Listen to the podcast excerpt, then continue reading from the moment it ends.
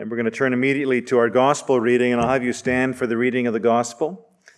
Luke 21, verse 25 to 33. And if you've ever wondered why we stand at the reading of the gospel, it's to remember that the entire Word of God is based on the life and the death and the resurrection of Jesus Christ. And it's a way to honor the content of Scripture. Luke 21, 25 to 33. Jesus says, "And there will be signs in sun and moon and stars, and on the earth distress of nations and in perplexity because of the roaring of the sea and the waves, people fainting with fear and with foreboding of what is coming on the world. For the powers of the heavens will be shaken, and then they will see the Son of Man coming in a cloud with power and great glory.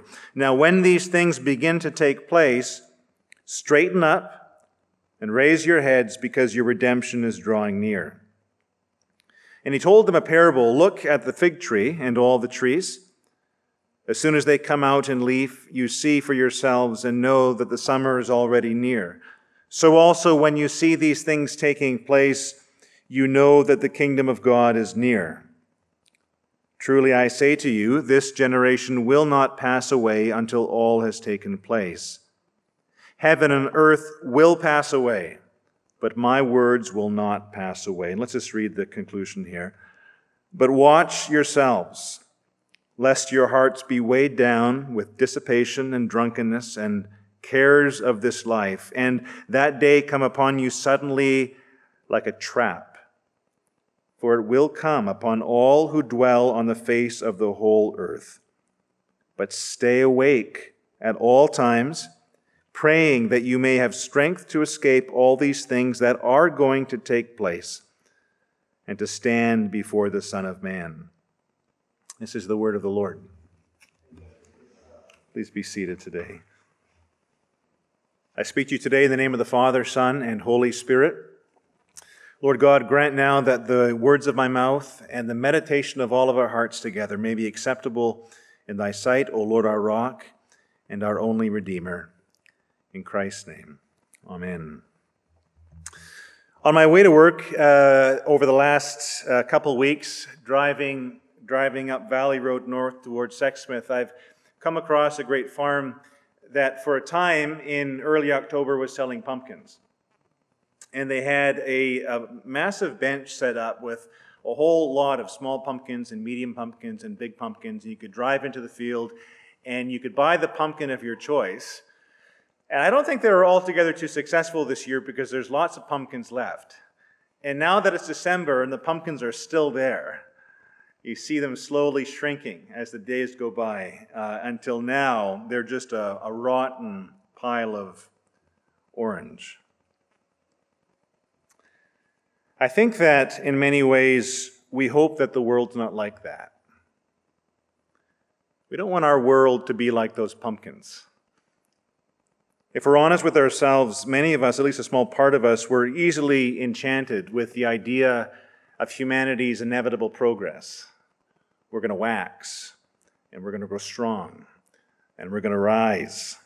The idea that things are getting better and better, that we're becoming more civilized, that we're becoming more virtuous, that our technological advances are matched at least or are followed by a rise in kindness and virtue and humanity. I mean, you can't help liking that idea. You can't help wanting that vision to be true. But Scripture paints a very different picture. In the book of Revelation, in chapter 9, we get a glimpse of the things that will characterize humanity between Christ's first advent and his second advent. And what we see in chapter 9 of Revelation is a people who are consumed with idolatry, worshiping the things that they have made, worshiping the works of their hands, worshiping their iPhones, their gadgets, their cars, their homes, their wardrobes, their careers, their accomplishments, their badges, their bridges, their skyscrapers, and their cities. In fact, it's the spirit of Nebuchadnezzar, that old ancient king, standing before his ancient city and saying, "Behold, is this not the glorious Babylon that I have made?" And in his idolatry, Nebuchadnezzar loses something of his humanity. He becomes like a beast. Scripture also looks at the end times, and it outlines other terrible evils. It outlines humanity's sexual immorality, its theft, and its murder. When the Apostle Paul goes to speak of the last days, he says, we'll find a people who are without self-control, slanderous, brutal, treacherous, reckless, swollen with conceit, lovers of pleasure, he says. And when Jesus looks ahead to the experience of the church in the last days, he doesn't predict a world that's going to award the church with the MVP. He doesn't predict a world where we'll find methods and tactics in the church to make ourselves so appealing to the world that they'll rush in and they'll fill our pews and they'll throng our sanctuaries.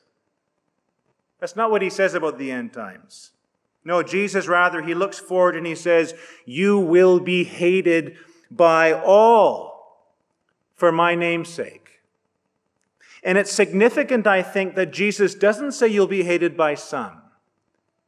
He says, in those days, you'll be hated by all. Jeremiah, God says, I'm sending you to a people who have worshiped the works of their hands. That's who they are. I want you to dress yourself for work, Jeremiah. I want you to speak to them these things. I want you, Jeremiah, to tell them that they've exchanged their glory for a lie. It's utterly worthless what they're doing, Jeremiah. And when they do this, when you do this rather to them, they're going to fight you, Jeremiah. They're going to oppose you, Jeremiah. They will hate you, but they will not prevail against you. You see, unless we root ourselves in Scripture and listen to and submit to Scripture's method, it's very easy to believe that the world isn't all that bad. We see human society in its matchless adornments, all the things that make it lovely, the beauty of the arts, the strength of industry and innovation, the animating and energizing force of technology and science. We consider humanity's profound capacity to love, its instinct to kindness, its hunger for adventure and exploration, its desire to be better, its desire to do better, which is certainly there.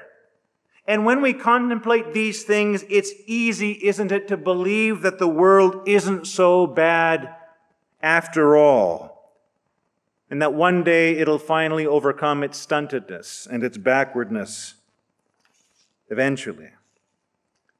It's easy to believe this until we listen to the voice of Scripture and until we allow it to convince us rightly that we live in a world where the worship of the work of our hands has replaced the worship of the one who's made our hands. And for all these good gifts that we have, the world does not and will not acknowledge God as the end of all these things, and is the end of all praise and honor and glory. For the customs of the peoples are vanity, says the Lord. And the fathers have inherited nothing but lies, worthless things, idols, in which there is no profit, proclaims the Lord. And what our passage proclaims to us today is that this defiantly, rebelliously idolatrous world that understands God's good gifts to be its own devising, that has imagined with vaulting pride that it can make its own gods, and that its own gods will deliver it. This world, Scripture says to us today, is headed towards the most frightful kind of judgment. For God is angry, righteously angry with the idolatry of his creation. God cannot stomach the idolatry of the world. You know, we're often altogether too trite, aren't we, with Advent? I mean, in our understanding of this season, we make it kind of a cute thing when Scripture knows nothing of the kind. The lectionary that we use is this ancient Western lectionary, and when it comes to Advent, the lectionary readings really largely have us thinking about the second coming of Jesus in view of the first. This is the when the disciples asked Jesus, "Lord, when will you return?" The Latin word in the Vulgate is adventus. When will you come back? Advent means the return of the Lord in his second coming. And when the lectionary readings guide us towards this, they're quite somber indeed. And so last week we had this reading from Isaiah, the scorching rebuke of the prophet towards the vanity of the nations, or particularly of Judah. And this week we hear in Advent about the end of the world, a profound shaking of all those things in which men and women mistakenly put their confidence. And so today I want to look briefly at what Jesus has to say about the end of the world. And in our passage today, Jesus really has three things to say. First of all, Jesus predicts the utter destruction of all things. Now, the springboard of our section today is in verse 5 of chapter 21, where Luke informs us that there was a group of people admiring the temple. Mark tells us that this group of people were the disciples. "Look, teacher," they say, "what wonderful stones those are. What marvelous buildings those are, teacher." And it was wonderful. The temple in Jesus' time was massive. It gleamed with white stones and a gold facade. It was heavy. It was huge. It was solid. It was immovable. It was built to last. And Mark tells us as Jesus had taken his disciples and he had taken them across the Kidron Valley, and he took them up the western slopes, and he gives them a commanding view of that gleaming and glorious and immovable temple. And in that place, he spells out the most alarming vision, for them at least, for the near future. Verse 6 of Luke 21. "As for these things that you see, that you are wondering at, that you're marveling at, the days will come when there will be not left here one stone upon another that will be thrown down." Do you think this is beautiful? Look at it there, gleaming in the city with all of its strength. I tell you, it will not survive the coming destruction. Well, just as Jesus prophesied the destruction of the temple, which was destroyed in CE 70 by the Romans under Titus, so now he, not Titus, the one we've been talking about, a different Titus, so now he prophesies the destruction of the whole world. We can imagine Jesus saying to his disciples, looking at Mother Earth, or the disciples saying to the Master, "Look, Master, what an incredible world we live in. Massive, gleaming, heavy, huge, wonderful, solid, immovable, permanent, built to last." And Jesus says to them, "As for these things that you see, the world in all of its strength, in all of its beauty, nothing's going to remain. It will all be thrown down." And then Jesus goes on to describe the reaction of what the people of the earth will look like. And he says, "Nations in perplexity, the oceans and the seas threatening to consume us, people fainting with fear for what is coming on the world, the very powers, the planets of the heavens themselves convulsing and being shaken." I have to admit, I love watching disaster flicks. I have a kind of a soft spot for these films. The world is ending kind of stuff, massive earthquakes, tornadoes, floods, meteors, a new ice age, whatever it is. It's silly stuff, but I get a kick out of it. But in the film, there's always a Bruce Willis, right? There's always a hero who's going to save the day. The desperate times are met by human courage and strength. You see then how very different the message of Scripture is with the message of the world. Humanity being reduced to utter perplexity and helplessness. They can do nothing about it. Fainting with fear for what is happening to the world. NASA's not going to save the day. Our innovation and our courage can't help us. The combined strength of all the nations, they're going to fail. And I don't know exactly what's going to happen. I don't know what's going to pan out here. But what Jesus says is that the human race is heading towards an experience of shocking vulnerability, such as it has never experienced before. We felt the birth pangs. We felt the contractions, but the experience of the end, Jesus says, will be unlike anything else. And the Lord is going to bring an utter end to the facade, to the ruse, to the guise, to the imagined strength of the self-sufficiency of the human race. The Lord's going to put an end to it all. And the whole world will quail with desperate fear for what's coming at the end of the world. Do you see that temple there? Jesus says, do you see the temple in all of its strength and splendor? Nothing will be left. Do you see all the strength and the splendor of human civilization? The great pageant of the arts, our monuments, our cities, our cultures, our marvelous achievements. Nothing will be left, the Lord says. Nothing will be left standing. Jesus predicts the end of the human race as we know it. Secondly, Jesus affirms that our response to these things should be twofold. First of all, our response to the destruction of the world should be confidence.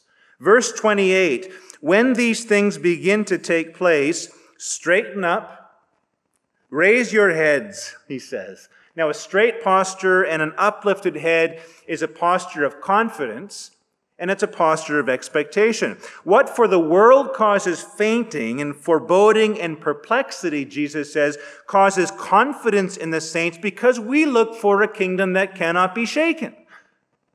We look for a city whose builder and whose maker is God himself. And to reinforce this sense of expectation, Jesus applies the parable of the fig tree.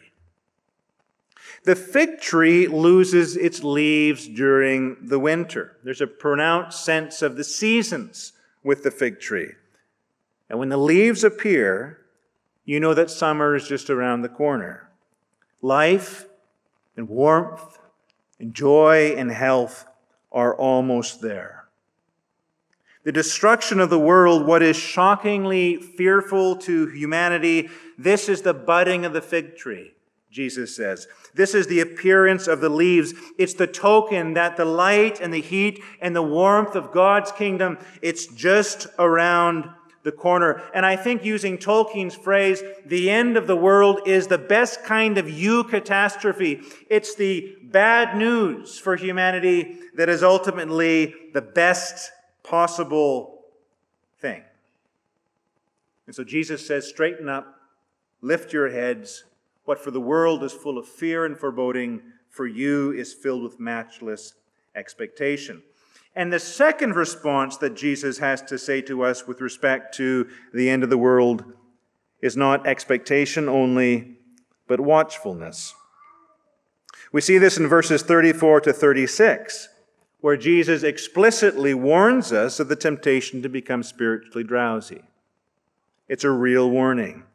It's hard to imagine, isn't it, that in the presence of so many shakings and forebodings and fears, that the people of God could be anything but alert and awake. But the problem, as we see it in this passage, is that we are still, and we will still, be surrounded by a people who refuse to acknowledge God even in the midst of all this suffering. This is why in verse 32, if you look at your Bibles, Jesus warns us with this phrase, "This generation." Truly I say to you, this generation will not pass away until all has taken place. Now, I know that this verse has been the source and the springboard of all kinds of eschatological speculation, but the word in the Lucan sense, generation, is used time and again by Jesus to refer to an ungodly world that rejects God's kingdom. It's the defiant, it's the stubborn, it's the foolish generation that will not bow to the lordship and the kingship of God.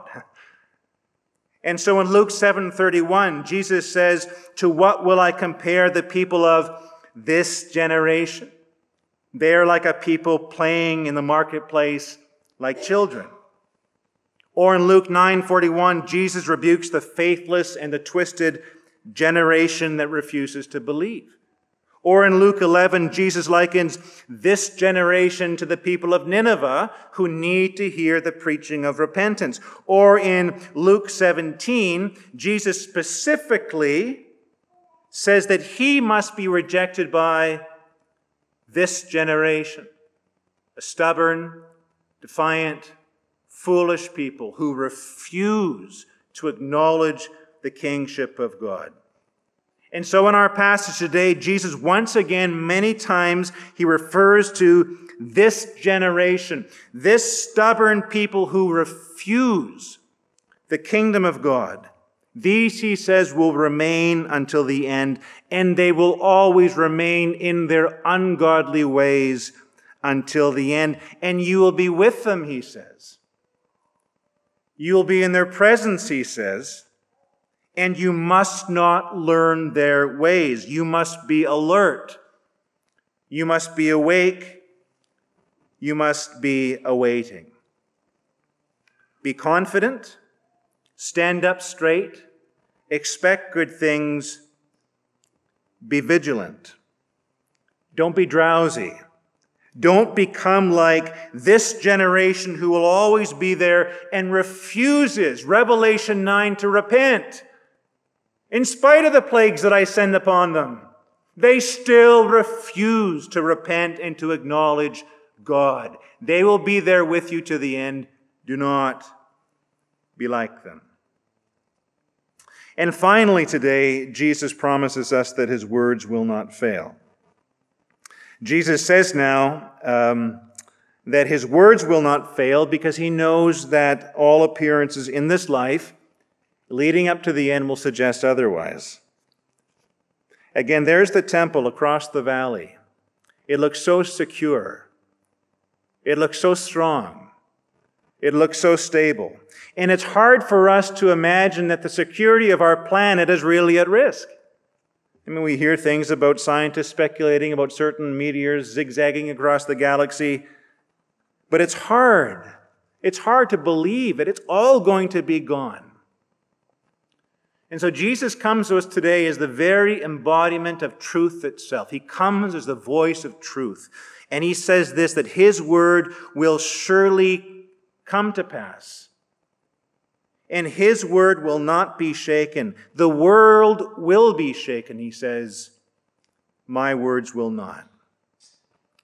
And therefore, he says, don't let the apparent peace of the world fool you. Don't let the apparent success of the world fool you.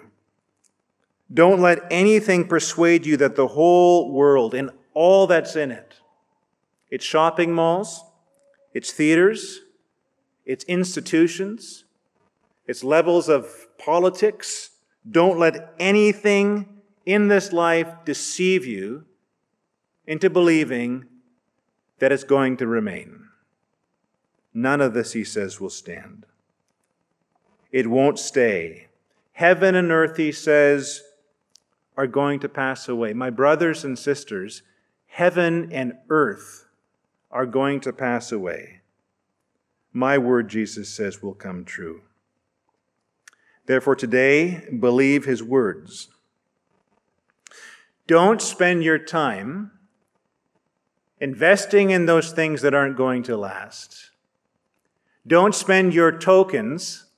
Don't spend your talents on things that are going to be shaken and dissolved. Don't do it, Jesus says. Listen to my words. Spend your time in those things that are going to last forever. So Augustine writes to us, there's another life, brothers and sisters. Believe me, he says, there is another life after this.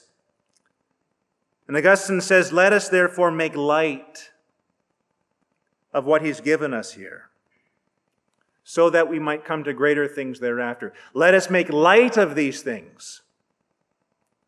God's given you stuff here, Augustine says, fine, but use it for there. Make light of it here. Be confident. Be vigilant. Be believing. The words of our Lord Jesus. Brothers and sisters, Christ has died. Christ is risen. Christ will come again. In the name of the Father, the Son, and the Holy Spirit. Amen.